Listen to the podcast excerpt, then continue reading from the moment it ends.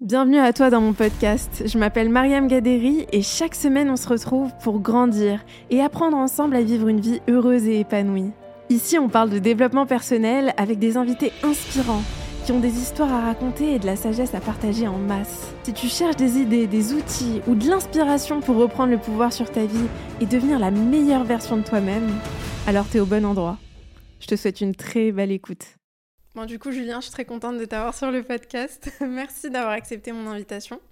J'aimerais bien qu'on commence euh, en parlant de l'entrepreneuriat. Qu'est-ce qui a fait que tu t'es... Est-ce que dans ton parcours, il y a eu un moment où tu t'es dit, euh, bah, je vais devenir entrepreneur Ou est-ce que... Parce que je sais que tu as fait du tennis quand tu étais mm. plus jeune, tu avais une passion pour le tennis. Est-ce que tu peux nous parler un peu de ton parcours et qu'est-ce qui t'a amené du coup euh? ouais. Alors j'avais effectivement une passion pour le tennis entre mes... à partir de 6 ans, très tôt. Et j'ai joué à haut niveau, j'étais champion de France à 14 ans, 15 ans, j'étais en sport-études de 13 ans à 15 ans, toute ma vie était construite autour de ça. Et puis euh, à 15 ans, j'ai fait une mauvaise saison. Euh, du coup, j'ai pas été repris en Pôle France, qui est un peu le centre d'entraînement national. Et je suis rentré vivre à Paris avec ma mère. Et euh, là, ça a été ça a été le début des années compliquées pour moi, entre mes 16 et mes 23 ans. Ça a été vraiment ouais, cette année, je dirais, compliquée, qui avait peu de sens. Euh, sur lequel peu à peu j'ai perdu la passion du tennis, j'ai perdu la passion de tout en fait un peu. Mm. Et euh, j'ai suivi des études pour... Euh,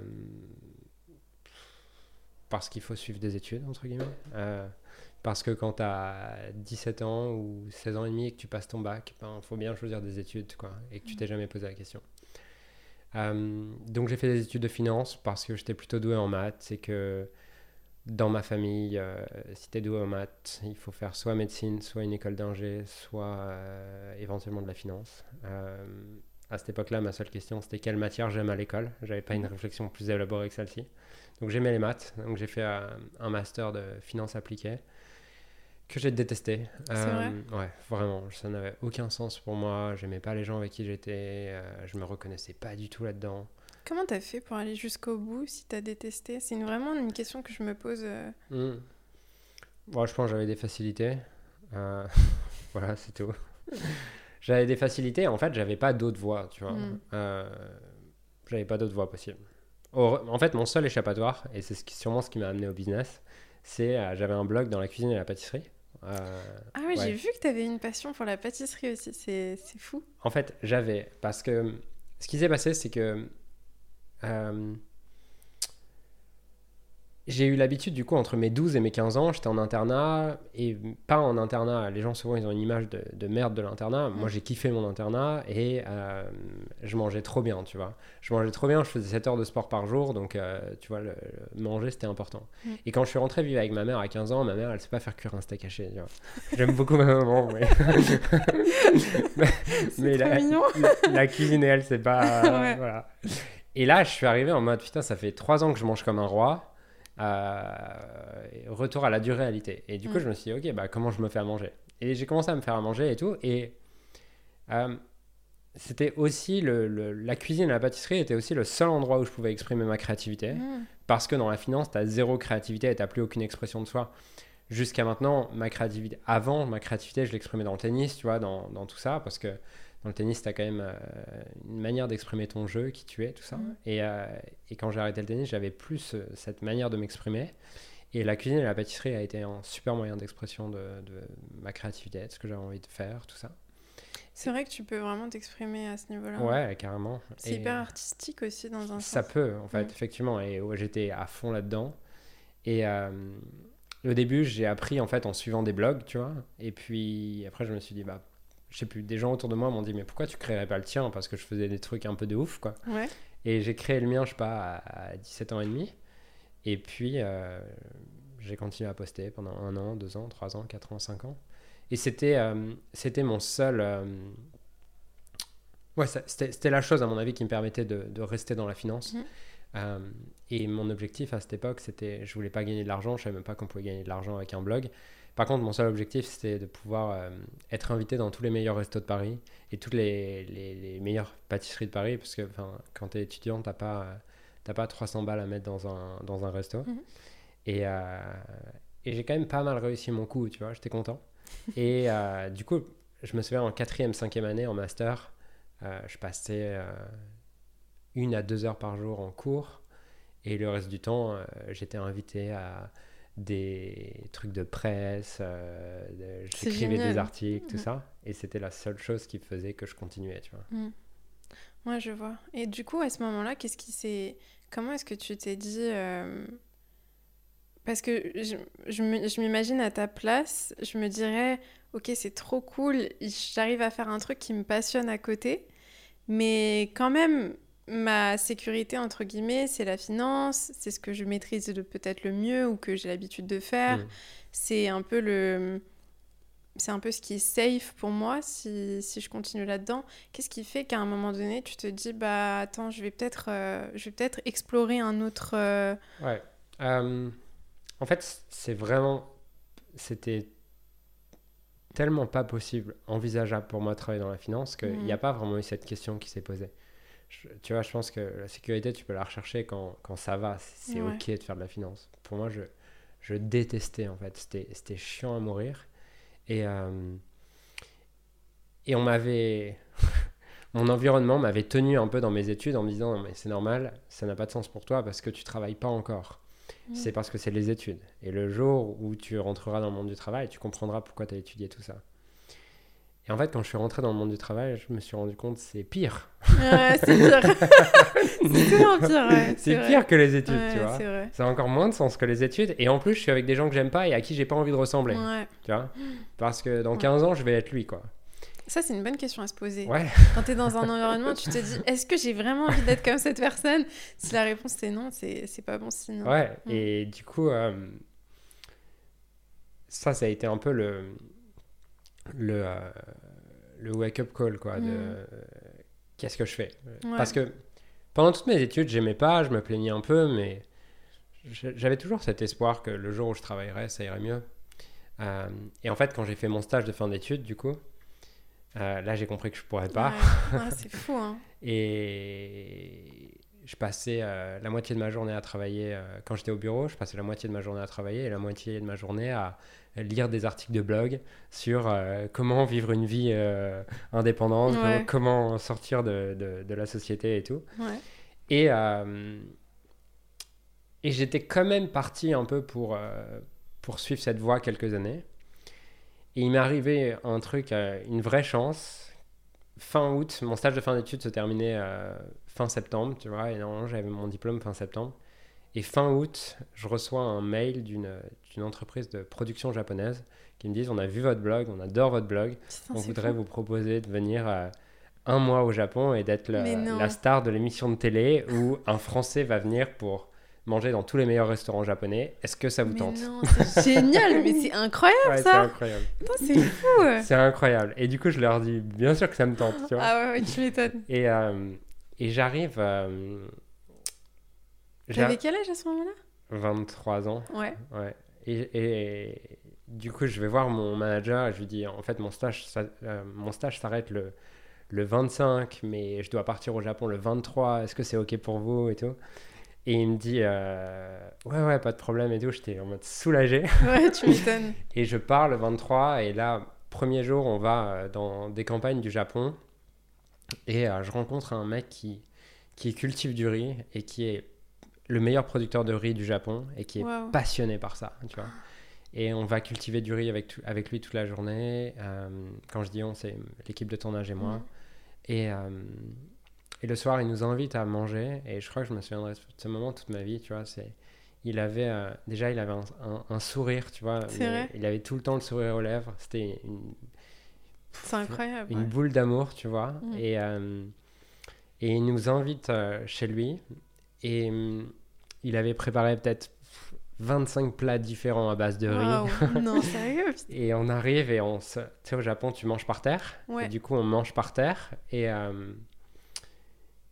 et là, moi, je suis, je suis touché en fait par cet amour avec lequel il fait les choses. J'ai jamais vu ça. Je sors de mon monde de la finance où les gens font ça en mode pour rentrer le soir et se payer des vacances et tout ce qui va avec. Lui, il est présent, un niveau de présence que j'ai jamais touché. Ah, je vois et, ce que tu veux dire. Ouais, et, et, je me dis. Euh, et du coup, je lui pose la question. Je dis, euh, il s'appelait Taku. Je lui dis, euh, Taku, pourquoi est-ce que tu fais ce que tu fais? Qu'est-ce qui te passionne dans le riz, en fait? Et, et là, je vois qu'il prend le temps de réfléchir. Et je sens qu'il y a un silence. Je me dis, est-ce que j'ai posé une mauvaise question Et puis, au bout de, je sais pas, quelques secondes, il y a une larme qui coule de son visage. Et il me dit, bah, parce que pour moi, c'est une mission, je me verrai pas faire autre chose. Oh, c'est trop touchant. Et, euh, et il me dit, moi, ma mission, en fait, c'est que chaque personne qui mange du riz, elle est un moment de présence en, manger du, en mangeant du riz et un Mm. moment de connexion à Dieu en mangeant du riz. C'est trop touchant. Et, C'est euh, incroyable. C'est incroyable. Ouais. Et du coup, ce moment, il est à la fois merveilleux et il est à la fois euh, remuant pour moi parce que on finit cette soirée et tout. Et j'ai beaucoup de gratitude pour, pour ce monsieur. Et on rentre à l'auberge le soir et dans la, dans la, dans la camionnette pour rentrer à l'auberge, moi j'ai cette phrase qui tourne en boucle c'est ma mission et je me verrai pas faire autre chose et je me demande c'est quoi ma mission. Waouh, ok, ça c'est intéressant. Et là j'ai aucune idée de ce qu'est ma C'est mission. intéressant, ouais, ouais. C'est- J'ai aucune idée de ce qu'est ma mission, par contre je sais ce qu'elle n'est pas. Et ce qu'elle n'est pas, c'est de travailler dans une banque et de faire quelque chose qui n'a pas de sens. Donc, je C'est un- une bonne étape de savoir ce C'est- qu'elle n'est pas. C'est déjà bien. Exactement. Ouais. C'est une super étape. Et, euh, et du coup, j'arrive à l'auberge, je prends mon ordinateur, j'envoie un mail à la banque dans laquelle je devais Mm. continuer à travailler. Et je leur dis que finalement, je ne prendrai pas le CDI qu'ils m'ont proposé. Et euh, je ne sais pas ce que je vais faire, mais je sais au moins que je prends un engagement envers moi d'aller vivre ce qui m'inspire, tu vois. Mhm. Je sais pas encore ce que c'est, mais je sais ce que ce n'est pas. Et, et voilà. Et C'est compte- courageux que tu aies fait ça quand même. Est-ce Ouais. que En fait, tu sais, quand tu touches le fond, je pense que la notion de courage, euh, tu vois, t'as des gens qui. Ouais. Je, je, je le vois même pas comme un acte de courage, je le vois comme un acte de survie, tu vois. De, Mm. Je pouvais pas continuer une année de plus euh, éteint comme je l'étais. Et, euh, et du coup, derrière, il y a un mois qui se passe où je suis au Japon et je découvre plein de chefs et je suis fasciné par. euh, tu sais, la cuisine, c'est quand même un métier de passionné, surtout quand les chefs sont des trois étoiles et tout ça. Et je travaille avec eux, je vais goûter avec eux et je vis un mois dans un monde de passionnés je me dis, je veux vivre ma vie de cette manière. Mm. Je sais pas si j'ai envie de faire de la cuisine, mais je veux vivre ma vie de Avec cette, cette manière énergie. Ouais. euh, ouais, je vois ce que tu veux dire. de passion pour ce que tu fais, d'amour Mm. pour ce que tu fais. Et euh, je rentre chez moi, du coup, je, je rentre en France. Et là, euh, je me dis, ben, je vais commencer un pas à la fois. C'est quoi mes centres d'intérêt? Actuellement, c'est la cuisine, la pâtisserie, mon blog. Ok, c'est ça qui m'intéresse. Comment je peux commencer à...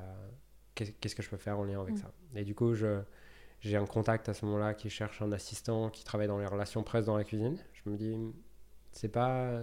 Je suis payé 500 euros par mois, mais Mm. je m'en fous en fait. Je Ouais. veux juste faire ce que j'aime. Mm. Et donc, euh, je travaille pour elle. En parallèle, je continue mon blog. Je découvre que tu peux gagner ta vie avec ton blog. Euh, J'achète ma première formation en ligne.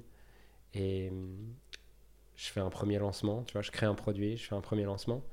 Et je gagne mes premiers euros sur Internet. Je fais, je crois, 7000 euros en 4 jours, tu vois. C'est énorme. C'est énorme, ouais, parce que j'avais toute cette relation qui était bâtie depuis 7-8 Depuis ans. Même si ouais, vrai. Même si j'étais nul en marketing, c'était pas grave, j'avais cette relation. tu T'étais toi-même, tu t'exprimais et en fait, Ouais. euh, t'as connecté avec une audience. euh, ouais. Mm. Donc là, j'ai commencé à faire ça. Et puis après, il y a plein d'autres choses que, que j'ai découvert, mais ça a été le début de l'entrepreneuriat. quoi. C'est incroyable. ouais. Pour moi, l'entrepreneuriat, tu vois, c'était juste un moyen de faire ce que j'aime. C'était juste la seule solution pour, Mm. euh, pour faire ce que j'aime. Et euh, j'avais pas pour but d'être entrepreneur. Pour moi, être entrepreneur était juste un moyen. Et hum, Un moyen d'arriver à quoi? de faire ce que j'aime. Mm. Ouais. J'avais pas du tout pour but de gagner de l'argent. hein. Euh, Mm. Enfin, j'avais pour but de gagner De assez pouvoir- pour faire ce que oui, j'aime. bien quoi. sûr, ouais, mais bien euh, sûr. euh, l'argent n'était pas du tout une motivation pour moi. Ça l'est devenu après, mais Mm. ça l'était Comment pas. ça, Comment ça se fait que ça l'est devenu euh, après du coup? Bah, on en parlait un peu en off, tu vois, de l'impact de, de, de ton environnement sur Ouais. tes, tes pensées. Mm. Et euh, je pense que sur Internet, tu tombes vite dans un environnement où, où euh, le but devient de poursuivre la liberté financière, Mm. indépen- euh, géographique et temporelle, sans savoir pourquoi. Mais Mm. tout le monde l'a poursuivi, tu vois. Sans savoir pourquoi, c'est un bon point ça. C'est Ouais. vrai qu'on se pose même pas la question. C'est très vrai ça, on se pose pas la question du pourquoi. Pourquoi est-ce que je veux euh, pourquoi est-ce que je veux ouais, être un peu partout? Pourquoi est-ce que je veux.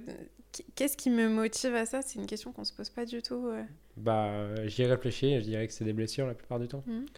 Euh, j'en avais juste pas conscience, tu vois. Donc, euh, pour moi, je pense que c'est comme si mon inconscient avait trouvé un moyen de. D'anesthésier un peu Pas d'anesthésier, mais plutôt de. Euh, compenser la sensation que j'avais.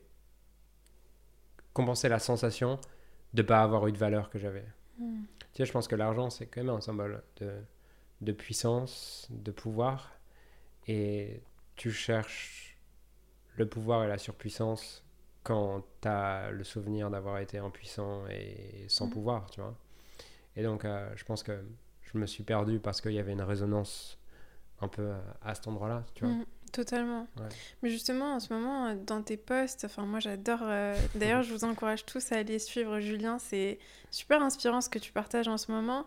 Et tu as l'air d'avoir changé cette euh, vision de, du business, de, des accomplissements. Enfin, qu'est-ce qui a fait que. Parce que tu as eu quand même des accomplissements qui, qui sont de façon objective impressionnants. Qu'est-ce qui a fait que, à un moment donné, dans ton parcours, tu t'es dit finalement, ces choses-là, c'est pas moi ces accomplissements-là, c'est pas moi, c'est pas... ça ne me définit pas. Tu vois ce que je veux dire? Euh, Je pense qu'il y a plusieurs, il y a sûrement plusieurs choses qu'on pourrait euh, trouver, mais je dirais au fur et à mesure euh, des baisses d'énergie plus fréquentes. Mmh, c'est intéressant ça. Une capacité à être concentré, focus, créatif, euh, qui s'éteint petit à petit. Euh, moins d'énergie. Voilà. Toutes ces choses au fur et à mesure que je peux tracer, entre guillemets, depuis, depuis entre 2020 et 2022. Tu vois, je sais pas. Mm. Ça a été progressif. Euh, voilà. et puis après, sûrement des événements. Dans ma création de contenu, sentir qu'il y avait vraiment un décalage entre ce que j'avais envie de dire et ce que je devais dire pour, pour, euh, pour que l'entreprise fonctionne. Mm. Et je me souviens très bien, début janvier, donc il y a un an, un peu plus d'un an, euh, où euh, j'avais quand même délégué pas mal de choses. L'entreprise, je pouvais la faire tourner en 5-10 heures par semaine. mais à un moment donné, j'ai euh, mon directeur marketing qui me dit Julien, il faudrait euh, que tu ailles tourner des, vidéos YouTube ads. J'ai briefé le, vidéo éditeur. Euh, il faut juste que tu ailles passer une journée pour aller tourner les pubs. Et moi, j'arrive, je me dis bon, bah, ça va, je fais pas grand chose. Toute l'équipe tient le truc, je peux bien aller tourner une, une, journée de vidéo. Et j'arrive, en, j'arrive dans le truc, et là, j'ai le vidéo éditeur qui me dit voici les scripts. Euh, voici ce que tu vas devoir dire. Je regarde les scripts. Je me dis, putain, je crois pas un mot de ce truc-là. Mhm. Et euh, je crois pas un mot de ce truc-là. Et, et euh, il, me, il me faisait reprendre le truc en me disant, non, non, on va la refaire cette prise parce qu'il faut que tu sois plus énergique sur celle-là. Il faut que tu sois moins comme ça sur mhm. celle-là. Et je me dis, waouh, ça va trop loin ce truc. C'est mhm. quoi cette image qu'on est en train de créer? Et, euh, et le soir, je rentre chez moi, tu vois, je me dis, waouh, c'est chaud. Et je fais un post, tu vois, sur Facebook et sur Insta en disant, euh, voilà, ma journée, c'était la pire journée de ma vie et tout. Mm. Mais sauf que quand le CIO, tu vois, en fait, il y avait deux personnes qui devenaient vraiment différentes, qui étaient d'un côté le CIO de la boîte et de l'autre côté Julien. Et, euh, et, je sentais de plus en plus cette dissonance entre ce que je crois, ce que je pense, ce que j'ai envie de faire, et ce que je dois faire pour que l'entreprise continue à fonctionner. Et, euh, et de plus en plus, il y avait une fréquence de plus en plus rapprochée entre euh, de posts et de partages où c'était trop fort pour moi pour que je ne partage pas euh, des messages qui étaient contradictoires à ce qu'on vendait, à ce qu'on disait aux clients et mmh. tout ça. Et du coup, je devenais presque l'employé qui, qui, descendait sa mmh. propre boîte, tu vois. Mmh. Et j'avais vraiment l'impression d'avoir une double personnalité. Et puis après, euh, tu sais, ta, ta, vie, elle est quand même. Ma vie était bien réglée. Et puis, euh, fin février, je me suis séparé de, de mon ex. Mhm. Et là, je pense que quand tu as une séparation, c'est toujours l'occasion de remettre en question. euh, Ouais, c'est vrai. Tu remets tout en question. Ouais, franchement, tu, vois, ouais. tu remets en question ce que tu veux, où tu veux habiter, surtout que c'était elle qui avait l'appart. Donc d'un Mhm. coup, moi j'ai aucune contrainte géographique et tout. Donc d'un coup, tu peux tout remettre en question. Où est-ce que je veux vivre? Qu'est-ce que je veux faire? Euh. Donc ça a été un peu euh, ce truc-là. Et puis euh, du coup, en, en mars, euh, le, le truc qui me rendait le plus triste dans cette séparation, c'était euh, le peut-être les rêves qu'on a en commun. D'ailleurs, je pense que dans toute séparation, en fait, c'est jamais la personne, c'est les, les fantasmes que tu as créés autour qui, Ouais. qui, qui font la douleur. Ça, c'est une, une vraie question. C'est une vraie question. Parce qu'on dit souvent, ouais, tu vois, il y a ce- cette, cette, euh, cette question de qu'est-ce qui te fait vraiment souffrir? Est-ce que c'est le fait d'avoir perdu la personne, la relation que tu avais avec la personne, ou la relation que tu projetais avec la personne La relation que tu projetais. Voilà, c'est ça. Tu vois, c'est toute l'idée de. Ouais, c'est vrai ce que tu dis, c'est le rêve que tu as créé par rapport à cette Ouais. personne. Et c'est souvent un fantasme. euh, Ouais. C'est incroyable. hein. Et donc, dans ce fantasme, il y avait le fait de, de voyager et de faire un tour du monde, tu vois. Et du coup, je me dis, en mars, je me dis, ok, j'ai pas envie de. J'ai pas envie d'avoir besoin d'elle pour réaliser mes rêves, je vais, le, je vais réaliser le rêve, tu vois. Et du coup, je me dis, bon, bah, je vais voyager, où est-ce que j'ai envie d'aller? Et il y avait un- une retraite que j'avais envie de faire en Australie, il y avait une autre retraite que j'avais envie de faire au Pérou. Et là, je vois le truc, je me dis, ah putain, mon, mon agenda du mois de juin, c'est je pars euh, en Australie, après je pars au Pérou, je fais un tour du globe et j'ai un séminaire ensuite à, en Espagne. Et je me dis, waouh, ça m'inspire. Et donc, je pense qu'il y a eu toute cette année un peu de, de re- redécouverte de moi-même. Et je pense que, enfin, tu vois, cette année, j'ai vraiment l'impression de repartir de zéro Mhm. euh, et de me poser les mêmes questions que, que quelqu'un qui se part de zéro. Tu vois, c'est quoi mon offre? Qu'est-ce que, qu'est-ce que je veux Mhm. apporter? C'est quoi la mission de l'entreprise Tout ça.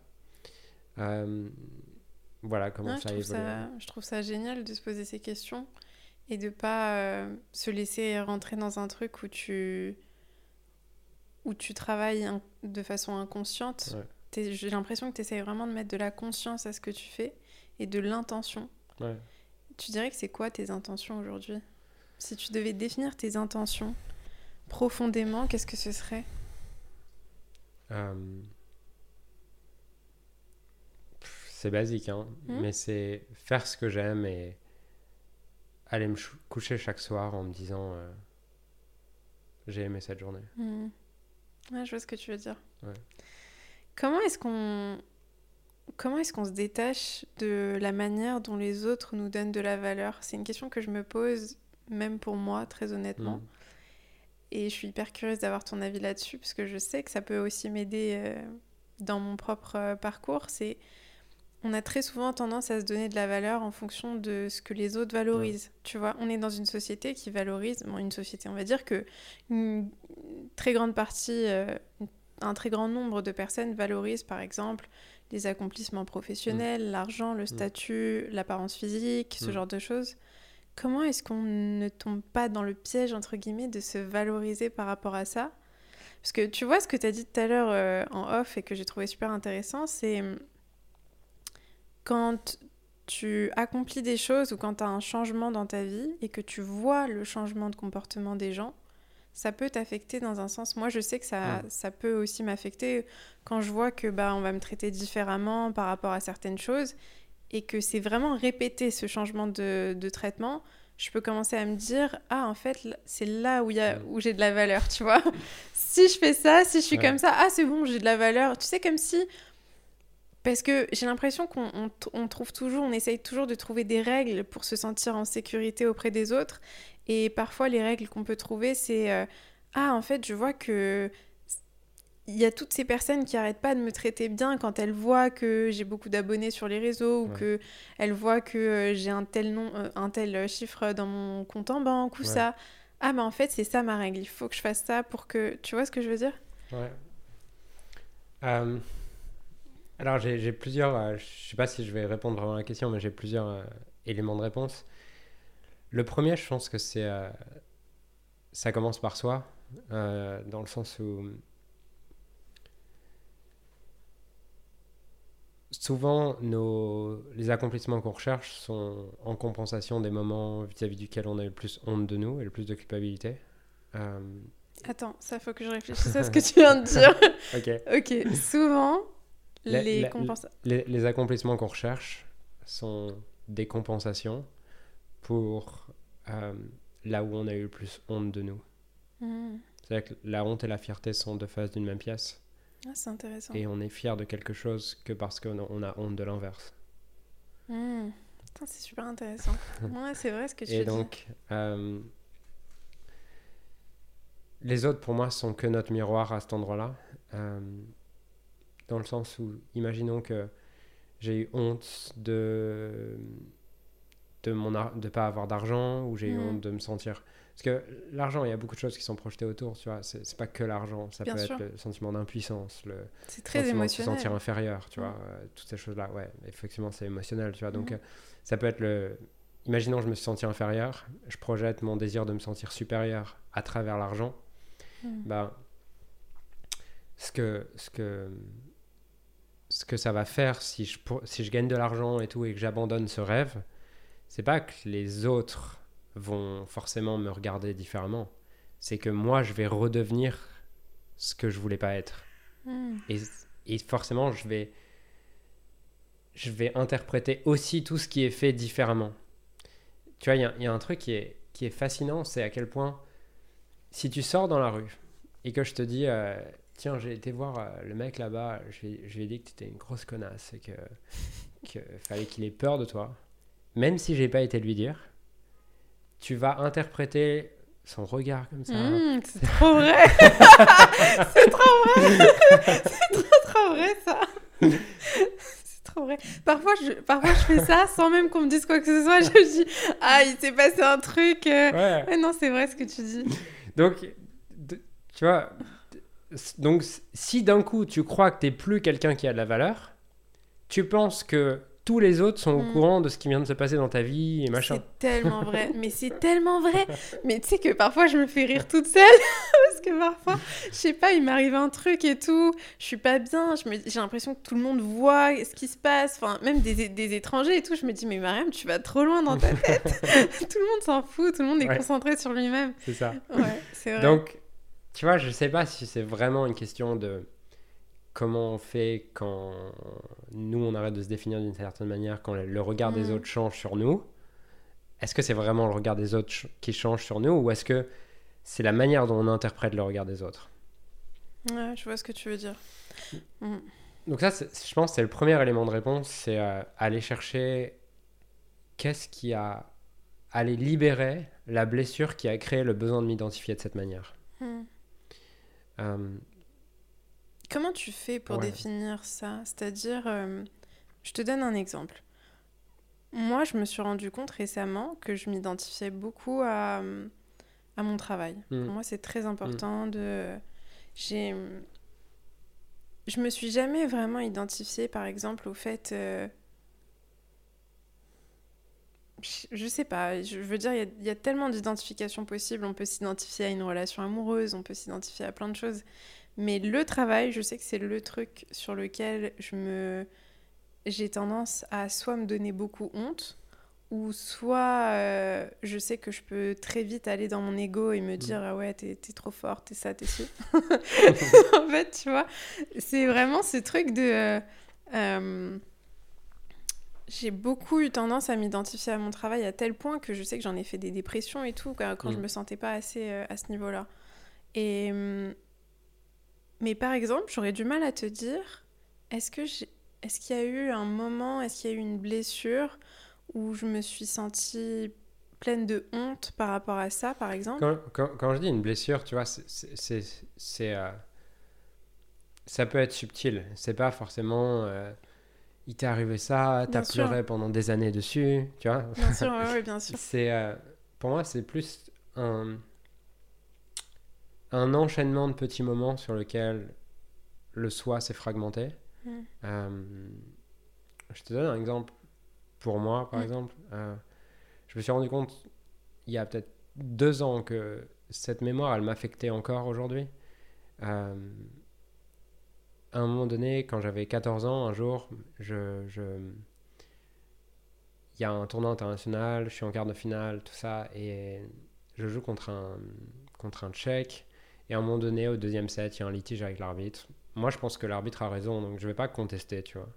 Mais sauf que je sors du match et mon entraîneur me dit mais t'aurais dû contester, tu t'es laissé marcher dessus et tout. Et le lundi, on a la réunion avec euh, tous, les, tous les autres joueurs. Et là, devant tout le monde, tu vois, il me dit euh, T'aurais dû contester lundi, t'aurais dû contester lors de ton match. T'es qu'une grosse merde. De toute façon, avec une personnalité comme ça, tu feras jamais rien de ta vie. T'as dit ça, putain. Ouais. Et en fait, sur le moment, euh, moi, ça me détruit pas. Au contraire, ça me construit. Tu vois, je me dis, dans ma tête, je peux rien lui dire parce que c'est l'autorité. Mhm. Mais je me dis, on va voir si je ferai rien de ma vie, tu vois. Ouais, mais tu vois, ok, ok, voilà. Parlons de ça, c'est hyper intéressant. Ouais. T'as donné l'exemple parfait, je trouve. Bah oui, et donc, euh, je dis, on verra si je ferai rien de ma vie. Et sauf que ce truc-là, il tourne en arrière-plan. Et 15 ans après, oui, ça m'apporte certaines réussites. Mais est-ce que ça me nourrit vraiment? Ou est-ce que je suis juste en train de vivre pour compenser un moment Mhm. comme ça, tu vois? Hmm. Et on a, on a tous, je pense, des, des moments comme ça, plus ou moins marquants, plus ou moins conscients. Mais si on cherche, on en a tous. Bien sûr, c'est vrai. Et c'est ces moments où, où on crée des, des compensations qui, la- qui, ces moments ont besoin d'être, en tout cas la charge émotionnelle autour de ces moments ont besoin d'être libérée si tu veux reconnecter avec qui tu es et créer la vie que tu veux vraiment. Ouais, je suis d'accord avec toi. Et c'est quelque chose auquel j'ai beaucoup réfléchi. Ce, tu vois, ce moment-là où, où quelqu'un. Euh, où tu te sens humilié, où tu te sens rejeté, ou pas assez, et tu as ce. t'as ce- bah justement, c'est un peu l'ego qui vient et qui te dit Ah, T'inquiète pas, tu vas voir, euh, je vais te prouver que tu as tort et que tu te trompes sur moi, tu vois. Je me suis toujours dit que c'était une grande force de réagir comme ça parce que ça te permet. Je vais t'expliquer pourquoi. Justement, dans le livre dont je te parlais sur le trauma, qui s'appelle Réveiller Ouais. le tigre de Peter Levin, il parle de quelque chose qui est lié à ça. Donc tu vas voir, c'est intéressant. Il explique qu'il s'est passé un. Il y a eu une. euh, Il y a eu en fait un, kidnapping aux États-Unis, je crois que c'était en 1964 ou quelque chose comme ça. Euh, c'était un bus avec des élèves qui allaient à l'école. Les élèves, ils avaient à peu près 14 ans. Ils vont à l'école, ils se font kidnapper. Il y avait à peu près 26 élèves. Ils se font kidnapper, ils sont dans un sous-sol. euh, euh, le sous-sol, il, est, il, y a un, il y a un mur en terre. Enfin bref, je me rappelle plus des détails exactement, mais ils étaient tous dans le sous-sol. Et en fait, ils commençaient à avoir, euh, je crois que c'était euh, de la pluie ou je sais plus, mais ils, ils commencent à se rendre compte, tous dans le sous-sol, que là, il va y avoir un problème s'ils trouvent pas une solution pour sortir. Sur ces 26 élèves, la plupart commencent à paniquer, à se dire on va mourir en fait, Mm. là c'est la fin, tu vois. Et en fait, sur les 26, il y en a un seul qui met toute son énergie et son attention sur comment sortir d'ici. Mhm. Et celui qui fait ça et qui met toute son attention sur comment euh, creuser un trou, sortir d'ici, il embarque les autres, il les force à venir l'aider parce que les autres sont en panique. Ils, arrivent à en sortir et pendant des semaines, tu as des psychologues, euh, des médecins qui font des tests Mm. sur eux pour savoir, ok, c'est quoi les répercussions sur le cerveau, qu'est-ce qui s'est passé Ouais. sur ces enfants, il faut, il faut un suivi psychologique. Ouais. Sur des mois, ils font ce, ce- ce suivi et ils se rendent compte que le seul qui n'a pas eu Mm. un trauma parmi ces 26, c'est celui qui était focalisé Mm. sur la solution au problème. Tu vois ce que je veux dire? En fait, c'est le fait, et il explique, euh, Peter Levin, qu'en fait, c'est quand tu es face à une situation qui peut te créer un trauma, donc une situation où tu te sens en fait euh, euh, impuissant, Ouais. mais que tu arrives à, à, action- à prendre des actions et à solutionner le problème, que tu vas ne pas avoir de trauma ou en tout cas avoir un effet beaucoup, euh, beaucoup moins important. Et donc du coup, moi, je me suis toujours dit que par exemple, dans, dans ta situation, dans ton exemple, quand tu te dis, ok, tu vas voir, c'est une forme de réponse de mon point de vue. C'est-à-dire que tu te dis, ok, là, je suis face à cette situation, je peux rien faire. Mais je vais faire. Je Ouais, vais- il va se passer un truc. Tu vois ce que je veux dire? Ouais. Et pour moi, si on va pas là-dedans, si on va pas de ce côté-là, de se dire, ok, je vais faire, euh, on peut très facilement rentrer dans un... Je pense que ça peut, ça peut justement euh, créer un trauma encore plus profond. Alors que le fait d'agir, le fait de solutionner, pour moi, c'est une manière de, de donner une réponse et de ne pas... Et en même temps, il y a cette question que je me pose de, ok, mais tu vas pas tout le temps être dans cette euh, réaction, tu vois ce que je veux dire? Ouais. euh, Qu'est-ce que t'en penses? Je pense que. euh, Est-ce que si t'avais pas derrière répondu comme ça, t'aurais pu euh, arriver à la conclusion que t'as aujourd'hui Ouais, bien sûr. Je pense qu'en fait, tu peux reconsidérer le sens que tu as donné à ta vie à n'importe quel moment de ta vie. Mhm. Euh, tu peux reconsidérer le sens d'un moment à n'importe quel moment si tu as quelqu'un en face qui t'aide à te poser les bonnes questions ou à le regarder sous une autre perspective. C'est vrai.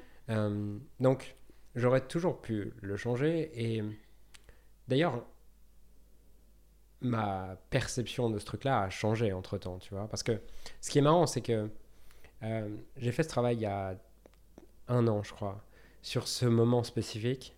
Et en fait, j'avais pas conscience que j'avais encore ce moment en tête. J'avais pas du tout Mhm. conscience. T'y pensais pas? Non, j'y pensais jamais. Juste un, un moment, je, je travaille avec une coach, elle me dit euh, c'est quoi, c'est quoi ta plus grande peur, tu vois? Et je dis euh, je sais pas, j'ai pas de peur, tu vois.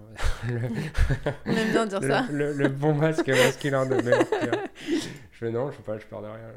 J'ai jamais rencontré un être humain qui a peur de rien. Je fais ok, bon, si je cherche vraiment. euh, Elle me dit c'est quoi la pire chose qui pourrait t'arriver aujourd'hui? Je dis me faire humilier. Elle me dit ok, où et quand t'as été humilié? Et là, d'un coup, ça revient dans mon esprit direct et je sens cette. euh, cette. Ouais, cette sensation qui est encore là, Mhm. de je me sens comme une merde à ce moment-là et j'ai envie de le défoncer. Mhm.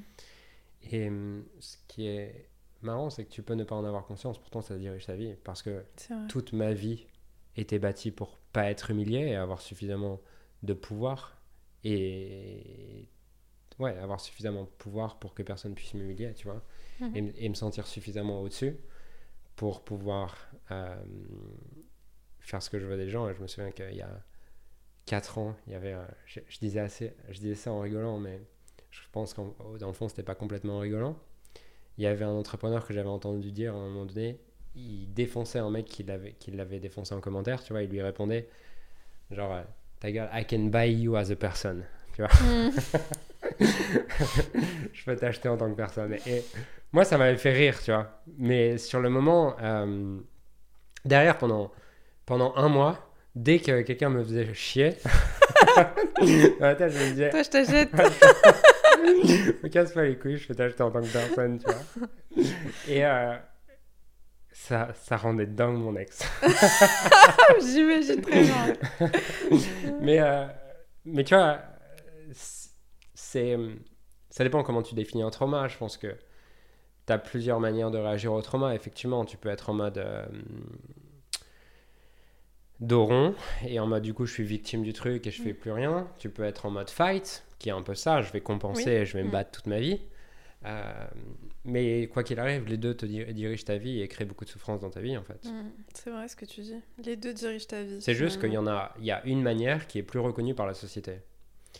Mais euh, il y a, il y, a un- il y a un film qui s'appelle The Wisdom of Trauma euh, Ah, intéressant. de Gabor Maté. Je l'adore, Gabor Maté. Je l'adore. Je voulais le voir ce film. Il faut trop que je le vois. C'est Ouais. trop bien que tu m'en parles. Et il y a une, euh, une phrase à un moment donné qui m'a tellement, qui a tellement résonné en moi. C'est, euh, il montre euh, le, le passage de Donald Trump et et euh, merde, je sais plus comment elle s'appelle. euh, Hillary Clinton? Ouais, voilà. et Hillary Clinton. Et il décrit ça, il dit euh, Two traumatized people who fight to have power on a traumatized world.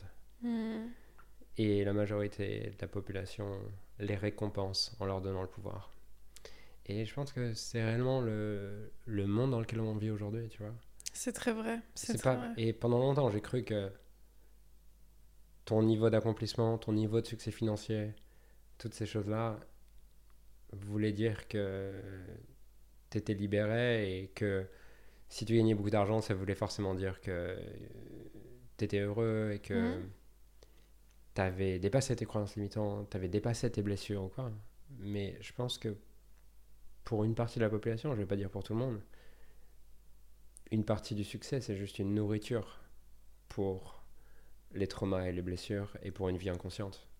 Parce que quand tu sais pas pourquoi tu fais les choses, ou que tu te racontes, je veux faire les choses pour impacter les gens, alors que la réalité c'est que derrière, tu veux juste faire les choses pour être reconnu parce que tu t'es senti comme une merde avant et tu as encore ce trauma qui dirige ta vie, est-ce que c'est vraiment une vie consciente, tu vois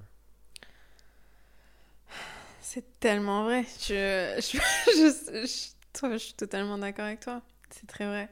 Mais tu vois, il y a une question que je me pose. euh, Justement, je, suis tombée sur une vidéo là il y a quelques jours euh, qui allait totalement dans cette réflexion de qui on est si on n'est pas nos réponses traumatiques. C'est-à-dire, Mhm. euh, disons que bah, moi, je sais que une de mes réponses traumatiques, ça a été de. Tu sais, on parle de people pleaser, tu sais, Mm. c'est les gens Mm. qui veulent toujours faire plaisir à tout le monde et, et être agréable aux yeux de Mm. tout le monde, jamais dire non, jamais être... euh. Et ça, c'est un truc que- dont j'ai beaucoup souffert pendant très longtemps et encore aujourd'hui, parfois, je me retrouve à, à faire ça. Et je me suis rendu compte que bah, ça, c'est une réponse traumatique. Le fait de vouloir absolument compenser son sentiment de ne pas être assez bien par le travail, c'est une réponse traumatique. Le fait de d'aller vers certains types d'hommes ou de femmes, Mm. ça peut être une réponse traumatique. En fait, vraiment, la question, c'est qui on est quand on n'est plus tout ça, quand on fait plus tout ça, quand on sort totalement de tout ça et que on se libère de... Parce que j'ai l'impression que finalement, tout ça, c'est aussi des formes d'addiction cachées, de mon point de vue.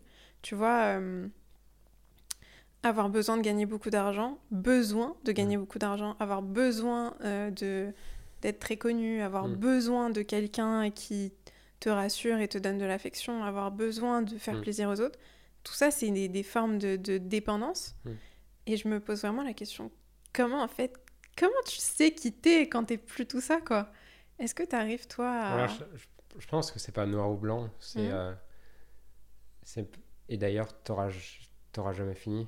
Il n'y Mhm. a pas un jour où tu sauras qui tu es vraiment. Euh, je pense qu'il y a, il y a quatre questions qu'on se posera toute notre vie. C'est qui suis-je, d'où je viens, où je vais, pourquoi. Mhm. Et euh, c'est juste que la, la,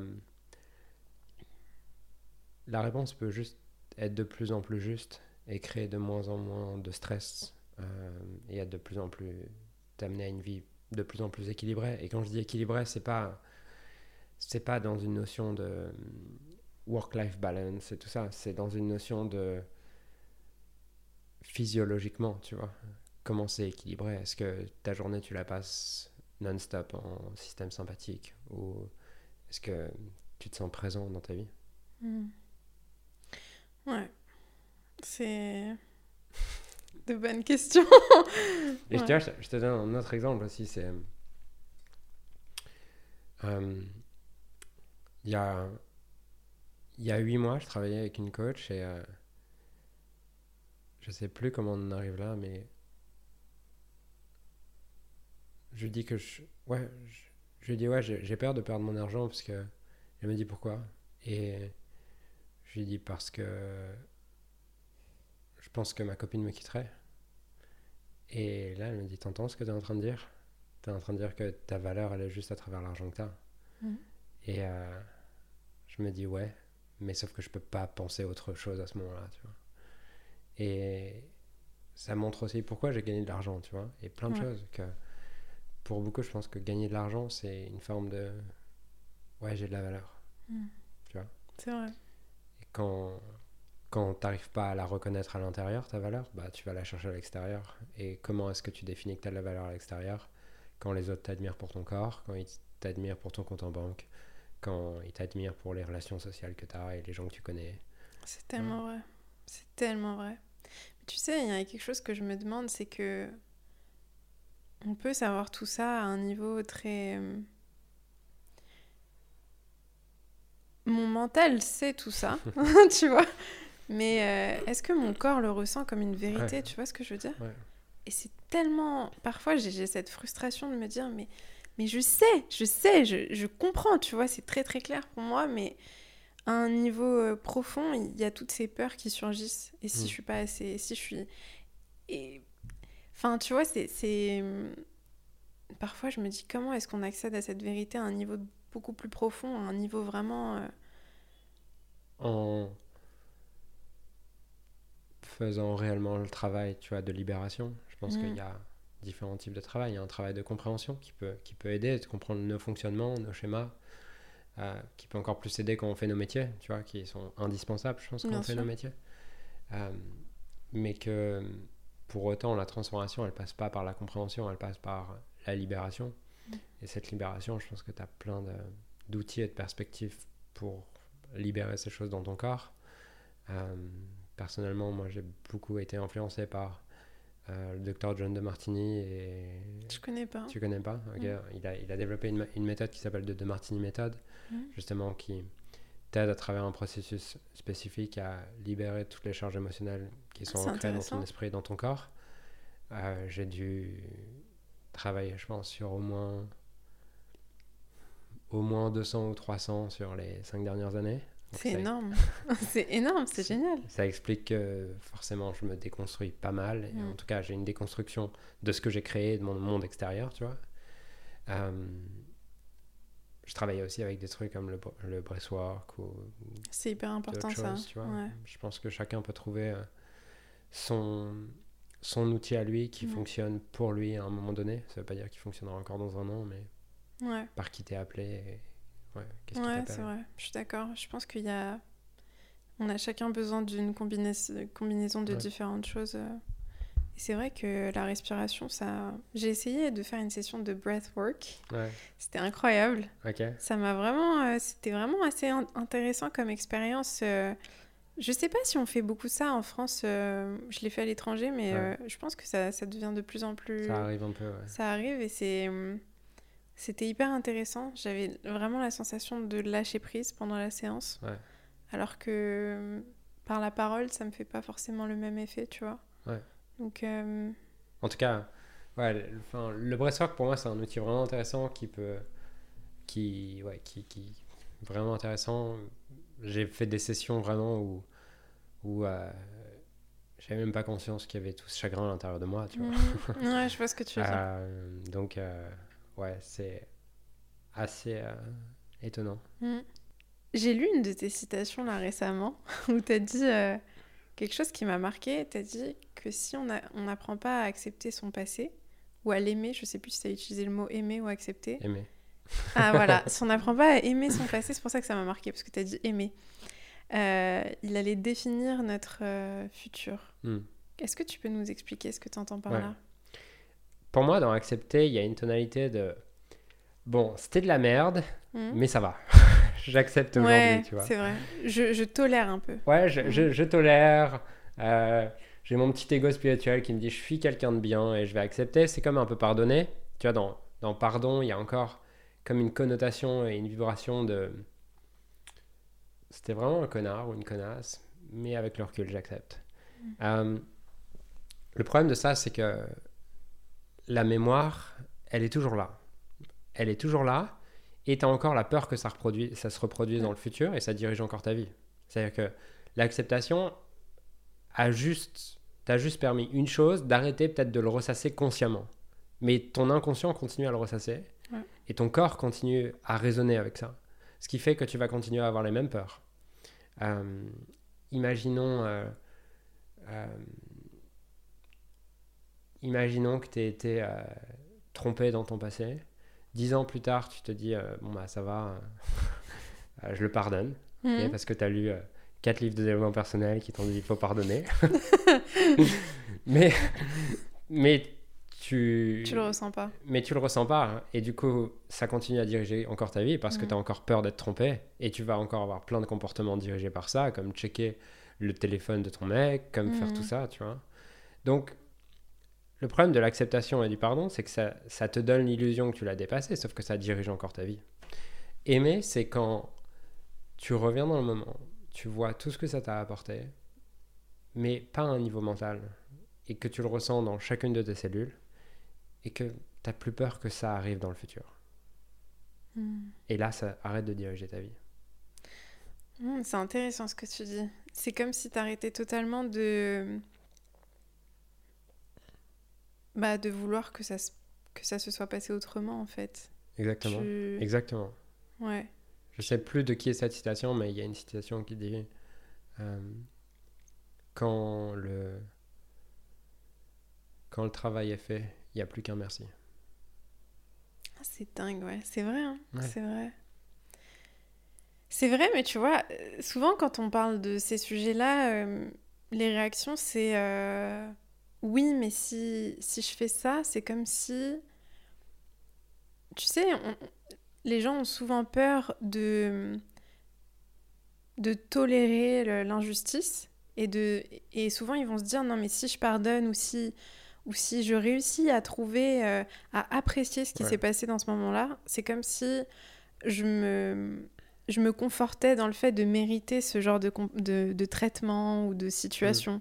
Par exemple, avec euh, ce qui s'est passé avec euh, ton entraîneur, bah, tu vois, tu peux, tu peux retourner dans ce moment-là et, et, réussir à voir ce que ça t'a apporté dans la, dans la, sur, un, sur un tableau plus vaste, mais tu peux aussi très bien te dire oui, non, mais est-ce que ça veut pas dire que je, que je tolère ça, que j'accepte de me faire traiter de cette manière?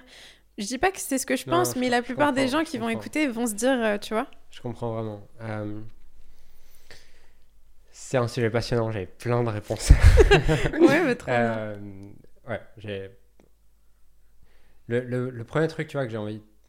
La première, première histoire que j'ai envie de te partager, c'est une histoire qui m'est arrivée en plus très récemment, là, il y a trois jours. Euh, j'ai une cliente qui vient me voir, c'est notre première session de coaching ensemble. Euh, elle vient me voir pour euh, son associé qui, selon elle, lui a fait un coup de pute, machin, tout ça. En général, je sais que tout se coquerait, donc j'écoute. j'écoute, tu vois, et, et j'entends le, j'entends l'histoire et je me demande c'est quoi la vibration de son histoire, tu vois. Et là, je sens, c'est les mots qui me viennent, c'est euh, humiliation, soumission et prise de pouvoir. Tu vois. Et je lui dis, c'est la première fois que tu vis ça? Elle me dit, non, déjà dans mon ancien travail. Elle me raconte l'histoire dans son ancien travail, elle vit la même chose. Et je me dis, waouh, c'est ouf. Euh, je dis, je peux te poser une question indistraite tu vois. Elle me dit, ouais. Je dis, sous quelle forme tu as vécu ça dans, son, dans ton enfance? Je sais que forcément, elle a eu l'inceste ou un viol, tu vois. Mhm. Et euh, là, elle se met à pleurer. Elle me dit, non, mais ça, j'ai pas envie d'en parler. Je, je, l'ai déjà travaillé. Oui. tu vois Et je dis, ok, est-ce que tu es ouverte? Est-ce que tu penses que si c'était complètement libéré, tu le revivrais encore et encore? Et tu le revivrais encore comme ça? Et que ça te ferait réagir comme ça? Elle me dit, non. Et je dis, ok, est-ce que tu m'autorises à ce qu'on travaille ça autrement? Elle me dit ouais. Et on fait le travail, tu vois, et à la fin, elle dit merci et elle, elle peut plus me raconter l'histoire de son associé aujourd'hui de la même manière. L'histoire de son associé a plus rien à voir. C'est fou. Et le dialogue revient, tu vois. Euh, c'est-à-dire qu'elle se parlait plus pendant. Ça faisait deux mois qu'elle s'était pas parlé autrement que par avocat. Mmh. En l'espace de une conversation. Derrière, le lendemain, elle lui reparle, elles n'ont plus besoin de l'avocat. C'est dingue. C'est dingue. Mais ça, ça montre juste que. Euh, je ne sais plus quelle était la question de base, mais ah oui, que tu allais le revivre si tu le. Si tu t'apprenais à l'aimer. Mais c'est l'inverse en fait. C'est tu vas le revivre si tu l'acceptes. Et si tu l'as pas libéré complètement, parce que ton énergie continue à envoyer ça. Ouais, c'est vrai, c'est vrai. Et euh, j'ai plein d'exemples comme ça, mais ouais, j'ai plein d'exemples comme ça. C'est, ça me fait penser, euh, tu vois, à cette euh, cette idée que on, donne beaucoup de pouvoir à nos traumas quand on quand on ne les conscientise pas, mais aussi quand on quand on n'arrive pas à voir ce qui, ce qui mais c'est dur de dire ça, ce qu'ils nous ont apporté, parce que ouais. tu vois, quand, euh, quand je dis euh, que nos traumas nous, nous, ont apporté des choses, c'est il y a beaucoup de gens, je sais, qui vont pas forcément le qui vont se dire ah oui non mais moi j'ai vécu ça j'ai été violée j'ai été Mm, je, mm. je suis pas en train de dire que c'était une bonne chose que ça enfin c'est des choses très dures et très mais euh, mais en fait on peut pas sortir de, cette- de ce statut de victime si on n'arrive pas à à voir le rôle que ça a joué dans notre vie et en fait Ouais. j'ai l'impression que c'est ça que tu dis Ouais, exactement, mais ça se vit, dans... ça se vit en tout cas. Tu peux Mhm. pas juste le comprendre. Et quand tu l'entends, t'as juste envie de t'offusquer, tu vois. Je, com- je comprends la personne qui nous regarde là et qui se disent euh, Non, mais il comprend pas ce que j'ai vécu. Enfin, mais euh, je remets pas du tout en question la douleur en fait. Euh, je remets juste en question l'idée que ça ne puisse pas être aimable. J'aime cette phrase qui dit qu'il n'y a rien que ton corps physique mortel peut vivre, que ton âme immortelle ne peut pas aimer. oh waouh c'est beau waouh c'est beau c'est très beau Mais ça Ouais. demande juste de transcender les... Ça demande de transcender plein de choses, et il y a plein de choses qui se jouent là-dedans. La première Mhm. chose qui se joue là-dedans, c'est notre culture de la morale. Euh, La morale a été inventée pour contrôler les gens. Mhm. Et a été inventée pour contrôler les gens et par peur de mourir. Euh, Si tu, si tu regardes, pourquoi est-ce qu'il y a de la morale? Bah, Il faut pas être violent, il faut pas être machin, il faut pas X, Y, Z. Mais qui n'est pas violent? Qui, vrai qui- qui a réussi à éradiquer la violence de, de Mhm. son monde? Personne. Les seuls qui croient l'avoir éradiqué, en fait, ils- la plupart du temps, ils l'ont retourné contre eux. Et ceux qui sont le plus dans la communication non violente, je, te- je parle d'une majorité, hein, je ne veux pas faire une généralité, sont en général les gens qui se jugent le plus. Parce ok que- intéressant Parce qu'ils ravalent leur propre violence. Parce qu'ils ont appris que c'était mal. Et tout ce que tu réprimes, tu l'exprimes par compulsion. Tout ce que tu réprimes, tu l'exprimes par compulsion. Et la vrai. morale amène juste ça. Euh, la morale amène juste la répression de certaines choses et euh, rend les gens impuissants à cet endroit-là. Tu vois, j'avais une discussion hier euh, euh, avec ma chérie sur laquelle elle me dit euh, euh, je sais plus ce qu'elle me dit. Elle me dit un truc autour de, Ouais, elle me dit Est-ce que tu parles. Elle me dit T'es distant ces deux derniers jours? Et je lui dis euh, Non, je sais pas, je suis juste fatigué. Je, pense à autre chose, je suis sur ces projets-là. Elle me dit Ok. Elle me dit euh, Tu me le dirais si tu voyais une autre fille? Et je lui dis euh, Je sais pas, ça dépend. tu veux que je te le dise ou tu veux pas que je te le dise? Euh, Elle me dit Mais tu ferais ça? Je fais bah, Je pense que si on reste 10 ans ensemble. Je vais pas te dire que non en fait. Mm. Euh, en 10 ans, il y a forcément une probabilité élevée qu'à un moment donné, je sois attiré par quelqu'un d'autre. Et à ce moment-là, elle me dit euh, Ah oui, mais moi j'ai pas envie de ça, c'est mal, on, tu peux, on peut pas avoir ça dans notre relation et tout. Et je lui dis T'as eu combien de relations dans ta vie? Elle me dit Je sais pas, peut-être une dizaine. Je dis Ok, est-ce qu'il y en a une dans laquelle tu es capable de me dire qu'à aucun moment tu as été attiré par quelqu'un d'autre pendant cette relation? Elle me dit Ouais. Je dis laquelle Ah, je sais ce qu'elle a Et répondu. elle me dit ouais, machin, celle-là. Et j'ai dit euh, ok, je cherche.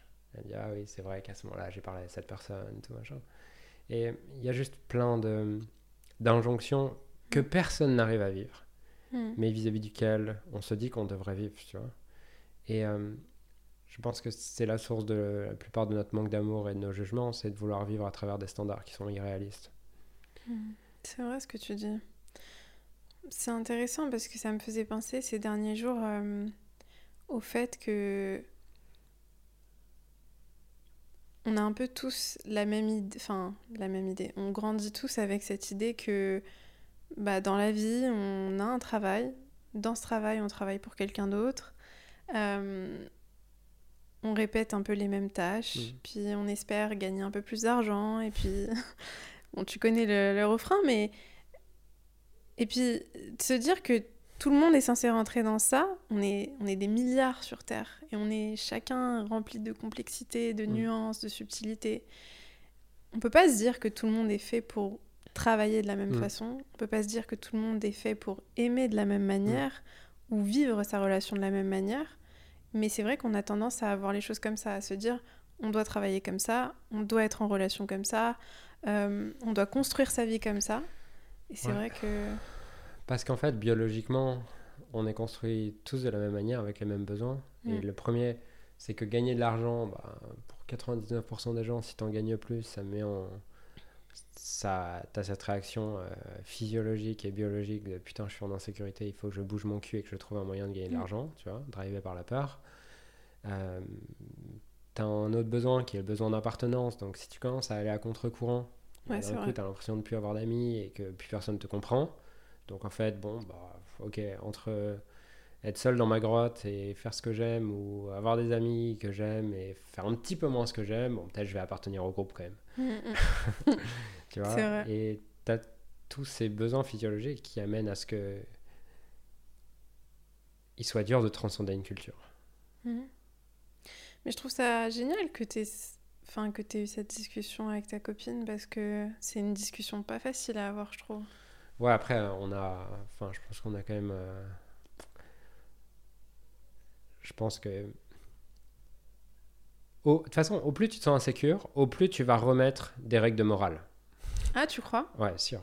Euh, que moi, je te dis ça comme ça, mais si, euh, si demain, euh, elle, elle va voir un mec ou je la vois parler avec un mec et tout, je vais te dire que je vais être le premier. À mettre des règles de morale. c'est pas bien. Ouais. mais non, mais ça se fait pas, machin, Ouais. tu vois, tous ces trucs-là. Donc, euh, ouais, au plus tu es insécure, au plus tu remets les règles de morale. Donc, on a eu cette discussion, je pense, parce que hier soir, particulièrement, elle était peut-être un peu fatiguée ou je sais pas quoi, et du coup, un peu plus insécure. Mais si demain on a la même dans l'inverse, ça sera moi qui remettrai les règles de morale. tu ouais, vois. c'est bien de. de- Après, on a juste, euh, on a juste, je pense, créé notre relation sur une base de, de transparence Mhm. et de, euh, on a tous les deux cette conscience de nos fonctionnements, même si on peut les oublier dans les moments où on est le plus stressé, où on, redevient, où on revient à des comportements très animaux. On a tous les deux cette conscience de, nos- de, de ces fonctionnements, donc on est capable quand même d'avoir des, des discussions assez complexes. Et on a commencé notre relation en se disant tous les trucs les plus inavouables sur nous. Ah, c'est bien ça. Voilà. Mm. Ça, c'est- quelque chose qu'on fait peut-être probablement pas assez dans les relations. Non, c'est clair. Mm. En fait, et c'est pas ce qu'on nous apprend. C'est pas vois ce qu'on nous apprend. Au contraire, on nous apprend à. À faire l'inverse, à, montrer un masque, tu vois. Ouais, ouais, ouais. ouais. Et je, je me suis aussi perdu là-dedans, tu vois. je- Enfin, avec les, les femmes, à la base, je suis, euh, j'ai galéré longtemps, Mm. euh, jusqu'à mes 23 ans. Euh, je pensais que jamais une femme pourrait voudrait être avec moi. Mm. Et puis, du coup, à 23 ans, j'ai appris, euh, j'ai regardé des vidéos sur Internet, Mm. comment t'aborder une fille dans la rue, tous ces trucs-là. Mm. Et hum, jusqu'à un moment donné où c'était devenu facile pour moi et c'était devenu un jeu comme un business, tu vois. Ouais. Euh, Ouais, ouais, je vois très bien. tu vois, tu appliques les différents trucs, tu sais quoi dire à quel moment, tu sais le moment où tu touches un truc, voilà. Et pour te rendre compte au fur et à mesure que tu crées des relations qui sont basées sur une image et que tu as des relations qui sont insécures, pas parce qu'elles sont insécures, mais parce que tu as posé une base qui rend les choses insécures, qui est que tu as posé une base où tu montres quelque chose que tu ne seras pas capable de tenir dans le temps. C'est ça, et tu montes, tu, tu projettes une image de toi, et, et aussi, euh, finalement, moi j'ai l'impression que, tu vois, plus on a, plus on a honte de certaines choses, plus Ouais. on va essayer de compenser Ouais. aussi à travers euh, nos relations amoureuses où on va montrer une certaine image pour compenser cette honte, et finalement on va attirer des personnes qui parfois euh, sont pas forcément alignées avec ce qu'on aimerait, ouais. mais qui viennent se calquer sur... euh, et qui viennent aussi nous confirmer qu'en fait, euh, bah, on avait raison d'avoir honte. Tu vois ce que je veux dire? Ouais, Pas nous confirmer ouais dans je, le sens comprends, on je avait... comprends ce que tu veux dire. Et Mais qui viennent appuyer sur ces insécurités, en fait. Ouais, Tu parce qu'en fait, on t'imagines, on- tu l'as vendu que tu l'as vendu que t'étais tout le temps souriante ou je sais pas quoi, et Ouais. t'étais attaché à lui montrer ça. Bah, tu vois, c'est comme c'est comme si on te dit, euh, bah, ce produit, va, t'as une durée de vie euh, des piles de, de 8 heures, Mhm. Et en fait, euh, au bout de 2 heures, il n'y a plus de piles. Ben, tu vas aller voir le constructeur, tu vas lui dire, vous m'avez arnaqué. Alors que si dès le début, tu lui avais dit, en fait, tu sais quoi, au bout de 2 heures, il n'y a plus de piles. je- En fait, Ouais, euh, ouais. des fois je souris et des fois je suis Ouais. une- un vrai connard. bah, au plus, je pense, au plus tu es transparent au début, au moins ça marche pour séduire. Si Mm. tu veux séduire en, en volume, Mm. Par contre, au plus ça marche pour créer une relation saine et durable. Ouais, c'est vrai. Mais c'est dur. Bah oui, parce qu'il faut accepter, il faut accepter de partager ce truc vis-à-vis duquel tu as une insécurité complète sur qu'est-ce qui va se passer, tu vois. Et je crois que c'est, je vois, Daring Greatly de Brené Brown Ouais. derrière. Et c'est, elle a une définition de la vulnérabilité qui est, je crois, risk, uncertainty, uncertainty, emotional exposure, exposure Mhm. tu vois. C'est ça, ouais. totalement. Elle dit d'ailleurs que c'est la forme la plus. euh, la mesure la plus pertinente du, Du courage. courage. Ouais, ouais c'est trop vrai, c'est trop vrai. Et pour autant, il y a. Ce qui, ce qui est marrant aussi à voir, c'est que la plupart du temps, les trucs les plus inavouables que ça, Mm. en fait, les autres s'en foutent. Au contraire, ouais. Et, et j'ai l'impression même au contraire, finalement, ça te fait te connecter directement avec l'autre, euh, dans le sens où on a tous des choses dont on a honte, Ouais. mais finalement, tout le monde a honte. Mais surtout, c'est pas choses. terrible en fait. La Ouais, plupart des choses si que, que tu gardes en toi, elles sont pas terribles. Mm. Le, le truc, c'est la première femme à qui je l'avoue, tu vois, il y avait un, un truc. Mm. Euh, Et en fait, au début, quand je lui ai dit, elle, elle m'a elle m'a écouté en mode euh, Ok, bah merci de me partager ça et tout. Et trois mois après, elle m'a avoué En fait, j'y repense souvent et tu sais quoi, ça m'excite de ouf. Sérieux? Bah, tu vois Ah bah du coup après tu t'es dit en fait euh, c'était pas Ouais. mauvais de... bah oui c'est ça en fait Ouais. finalement tu, tu te rends compte que... Mais pour moi vraiment tu peux pas te connecter à l'autre si t'as pas cette vulnérabilité c'est impossible. Mais en même temps je me dis est-ce que tu peux vraiment être vulnérable avec l'autre si t'arrives pas à l'être avec toi-même tu Mm. vois? Euh, moi j'ai une amie justement une, une coach en, en respiration qui m'expliquait que qui me disait, euh, tu sais, Mariam, quand on n'arrive pas à supporter la souffrance des autres ou la vulnérabilité des autres ou qu'on l'accueille mal, par exemple, disons que toi, tu me confies quelque chose qui soit difficile pour toi. Et hum, disons que je réagisse mal ou que je, ré- je réagisse d'une manière où tu te sens pas euh, accueilli, tu Mm, vois. mm. Ça, c'est révélateur de ce que je fais avec moi-même, en Mm. fait, tu vois.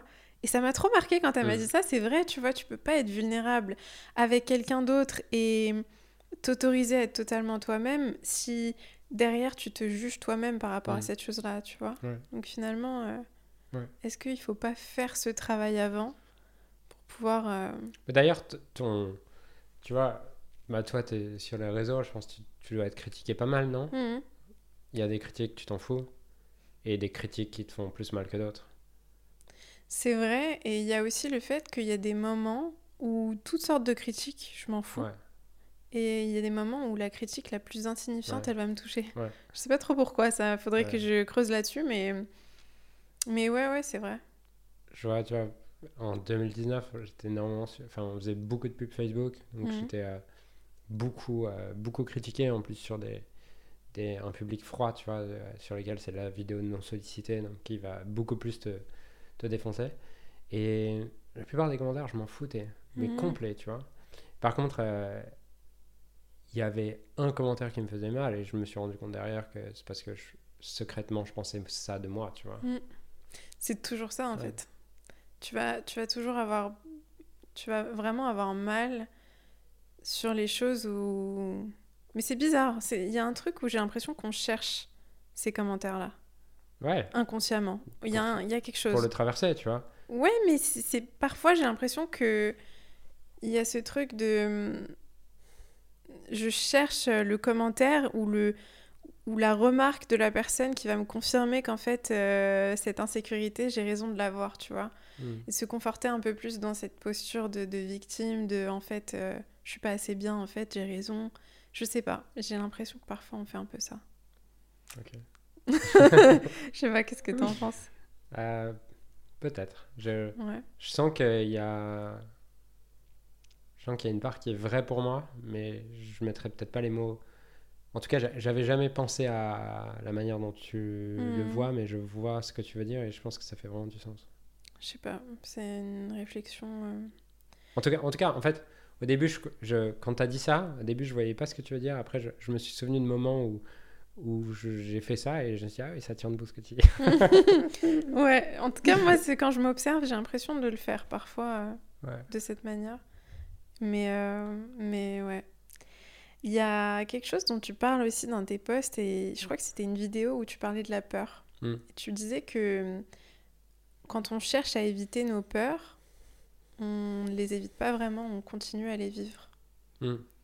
Comment est-ce que tu comment est-ce que expliques ça en fait? Parce que disons que j'ai peur de OK, disons que j'ai peur de me mettre en couple. Ça Ouais. me fait peur Ouais. de m'investir dans une relation ou voilà, il y a plein d'autres exemples mais on va prendre cet exemple. Le fait que je reste seule, j'ai vraiment l'impression que ça me permet de de pas me confronter à cette euh, souffrance qui me fait peur. Parce que c'est pas le fait d'être en couple qui me fait peur, mais le fait de souffrir parce que je suis en couple. Mm. Comment est-ce que le fait d'éviter de me mettre en couple me fait quand même vivre cette souffrance? Tu vois ce que je veux dire? Parce que la personne qui fait ça, elle souffre encore de la dernière relation. C'est-à-dire que tu peux pas avoir une peur future. Donc la, la peur, c'est l'illusion que dans le futur, je vais expérimenter plus de douleur que de plaisir, plus de mal que de bien, plus d'inconfort que de confort. Ce qui est une illusion basée sur la mémoire que dans le passé, t'es plus, t'es plus, t'es, t'es plus vivre l'inverse ou ça. C'est-à-dire qu'il n'y a pas de peur dans le futur qui soit pas intriquée avec euh, Une souffrance passée? une souffrance passée ou un fantasme passé. Tu vois, les deux fonctionnent ensemble Mm. dans l'esprit. Et donc, la personne qui. Déjà, la personne qui a peur d'être en couple, en général, il y a une relation précédente qui n'est pas terminée et sur laquelle elle a associé plus de souffrance que de plaisir à être en couple, tu vois. Et, et du coup, elle continue à porter en elle cette souffrance du passé et elle continuera à avoir peur et avoir peur et avoir peur. C'est vrai ce que tu dis. Tu finis par... euh, tu continues à vivre cette souffrance. Ou ça peut être, ça peut s'appliquer à n'importe quoi Ouais, finalement. Et ça, ça peut être aussi l'inverse, tu vois. Mm. T'as peur, t'as peur que l'autre te quitte si tu perçois plus de bénéfices que d'inconvénients à être avec lui et que tu te souviens et que tu perçois de la douleur à avoir été seul. Ouais, c'est vrai. Mais donc tu continues, à... enfin tu vas vivre ta relation dans la peur que l'autre te quitte et donc Ouais. dans une forme de souffrance. Ouais. C'est vrai. Est-ce qu'il y a quelque chose qui te fait peur en ce moment? Ouais, il y a un truc. Euh, Enfin, il y a un truc qui est évident, mais euh, il y a un truc qui est évident, mais j'ai pas envie de partager là. Euh, T'es pas obligé. Et ensuite, et ensuite, est-ce qu'il y a un autre truc qui me fait peur? Enfin, je pense que dans le fond, si je- vraiment je me pose la question, il y a mille, mille choses qui me font peur. Je pense que j'ai peur, euh, j'ai peur que ma chérie veuille plus de moi, j'ai peur de me retrouver seul, j'ai peur de pas savoir où habiter. euh, sûrement si je te dis ça, je vois qu'en plus les mots, c'est exactement les mots que j'utilisais pour ma dernière rupture, tu vois, de je sais pas où, Mhm. où habiter ou quoi, donc sûrement que j'ai pas fini le travail à cet endroit. Euh, point de vue business, je crois pas avoir vraiment de peur. Enfin, en tout cas, j'en ai pas la apparente. Ouais. Ouais, je comprends. Ouais, je te pose la question parce que. Je... Mais franchement, euh, bravo, parce que. Non, enfin, je m'attendais à ce que tu répondes quelque chose. euh, Enfin, je m'attendais pas à ça parce que je vois que t'es quand même. euh, Mais je trouve que la plupart des gens ont du mal à répondre à cette question. C'est une question qui fait peur, en fait, parce qu'on on doit révéler quelque chose qui est Mm. Pas facile. Mais, euh, mais c'est intéressant. Euh, c'est intéressant. J'ai une tradition de fin de podcast où je vais te poser quelques questions. La première question, c'est qu'est-ce que tu dirais au petit Julien, la version de toi enfant, s'il était là devant toi?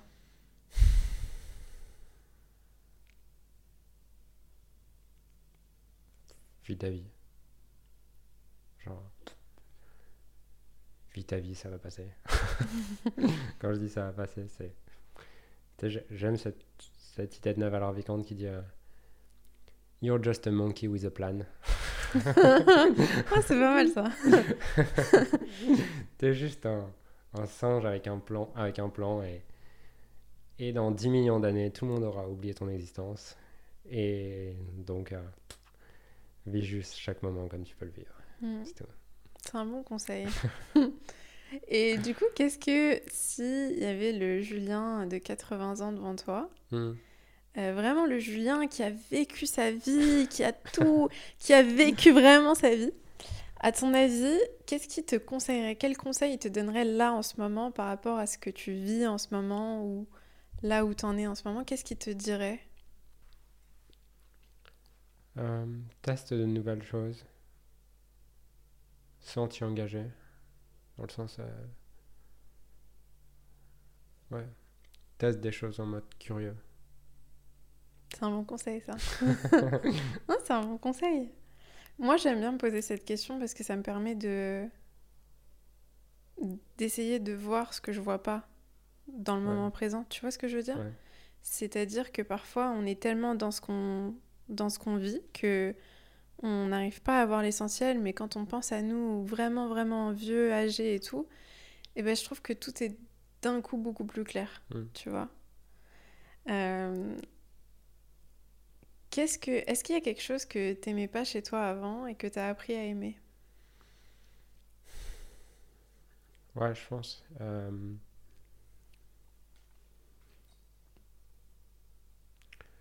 Le premier truc, c'est euh, ma sensation d'être euh, décalé avec la majorité de la société. Euh, T'aimais pas ça chez toi? Non, Tu te sentais... ouais. Tu t'en voulais d'avoir euh, la sensation d'être comme ça? Non, enfin.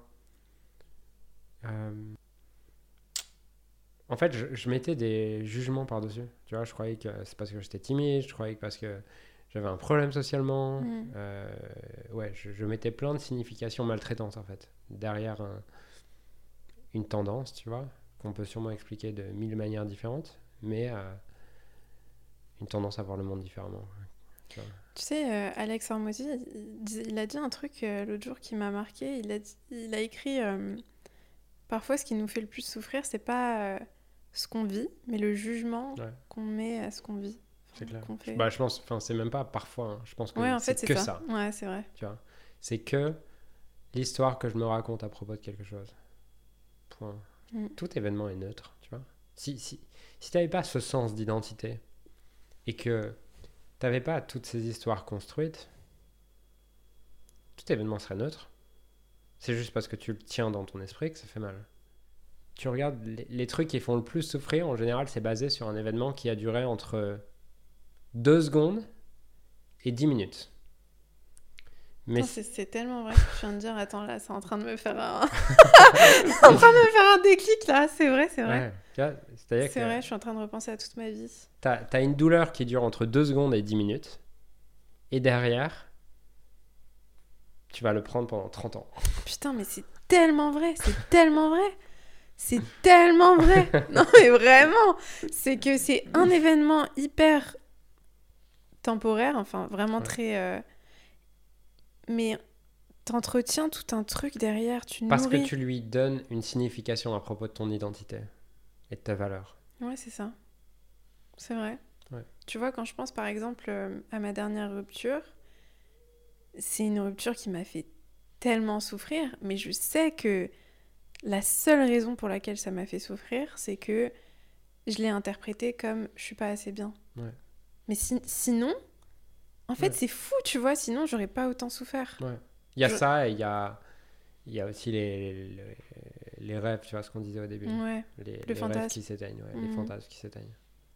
ouais, c'est vrai. C'est vrai ce que tu dis. On a tendance à faire ça, à entretenir les histoires. euh, Ouais. Mm. Mm. Super intéressant.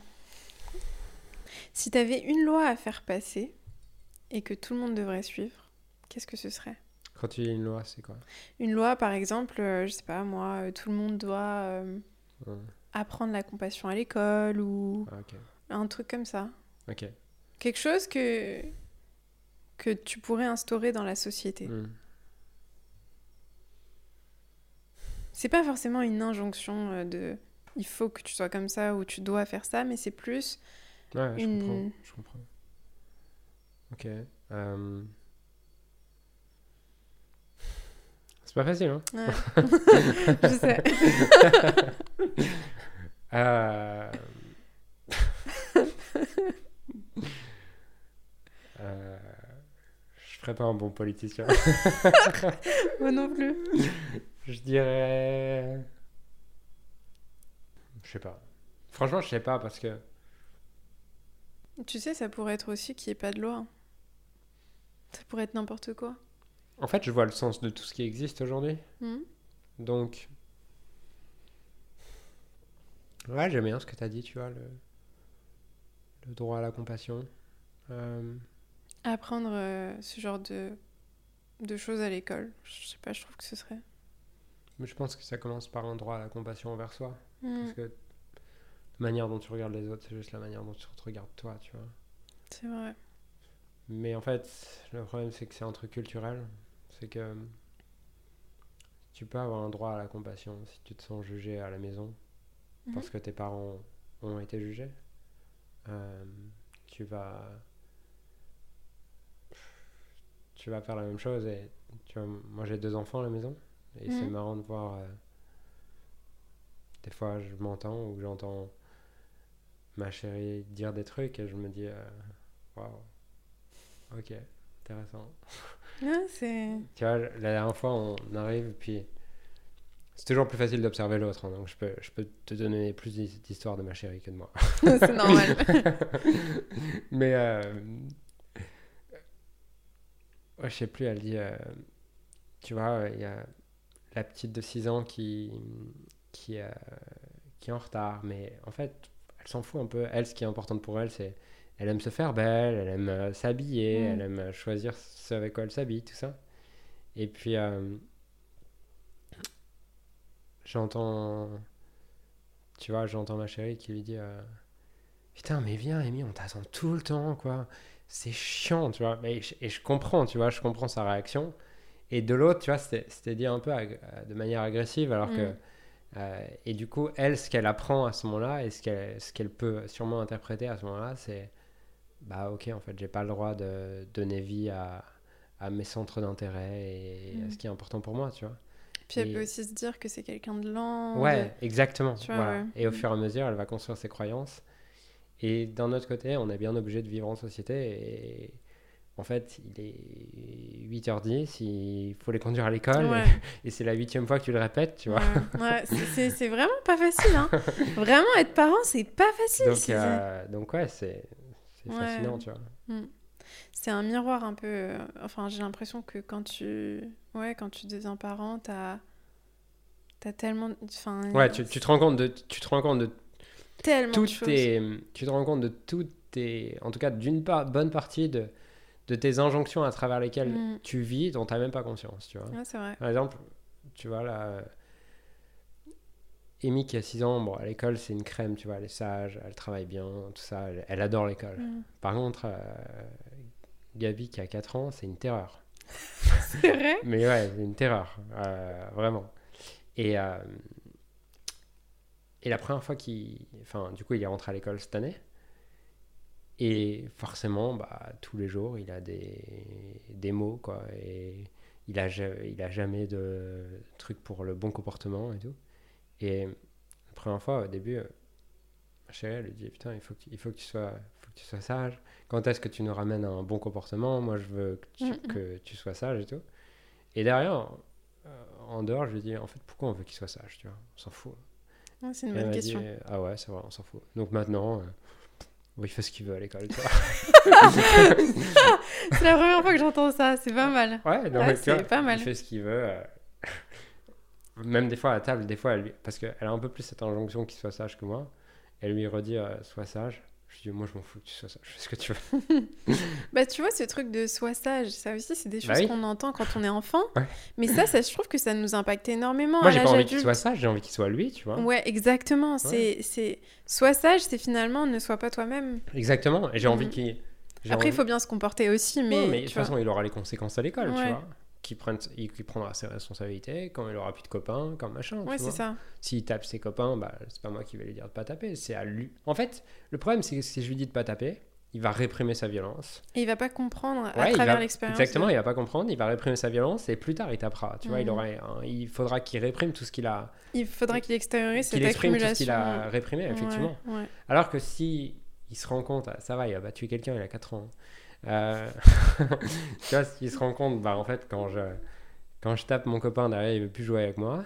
En fait, de lui-même, Mm. il va plus avoir envie de le faire. Et c'est quelque chose de totalement différent quand on apprend les choses par toi-même ou qu'on te dit de le faire, tu vois. Ouais, c'est vrai. Et donc, euh, j'ai conscience que, que qu'il va s'autoréguler. Après, heureusement que tout le monde n'éduque pas leurs enfants euh, comme, comme avec ma vision des choses, sinon je plains les pauvres professeurs, tu vois.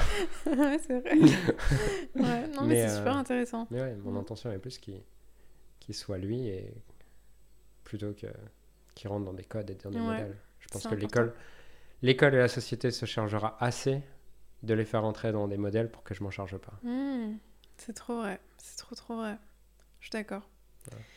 Euh, ok, dernière question. Si t'avais. En fait, si là, tout de suite, tu te disais que toutes tes vidéos, tous tes, tous tes messages Hmm. étaient effacés à jamais et que tu pouvais laisser qu'un seul message. Je crois que je serais content. non, sérieux? Non. tu sais, ça fait, ça fait deux semaines que j'ai ça en tête. Ah ouais? Ouais, de supprimer tout. Putain, c'est ouf. Putain. Vraiment, pourquoi? Euh,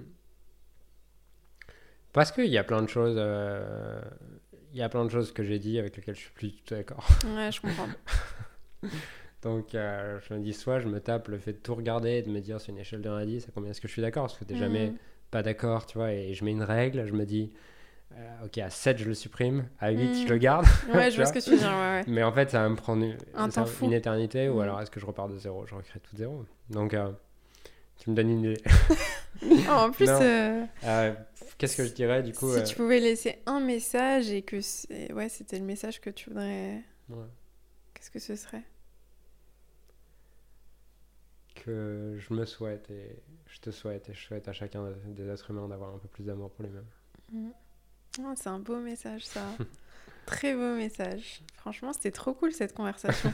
J'ai adoré, vraiment. Merci beaucoup. Cool, merci à Là, toi. je pense que je pourrais parler avec toi pendant des heures. hein. Je sais même pas quelle heure il est.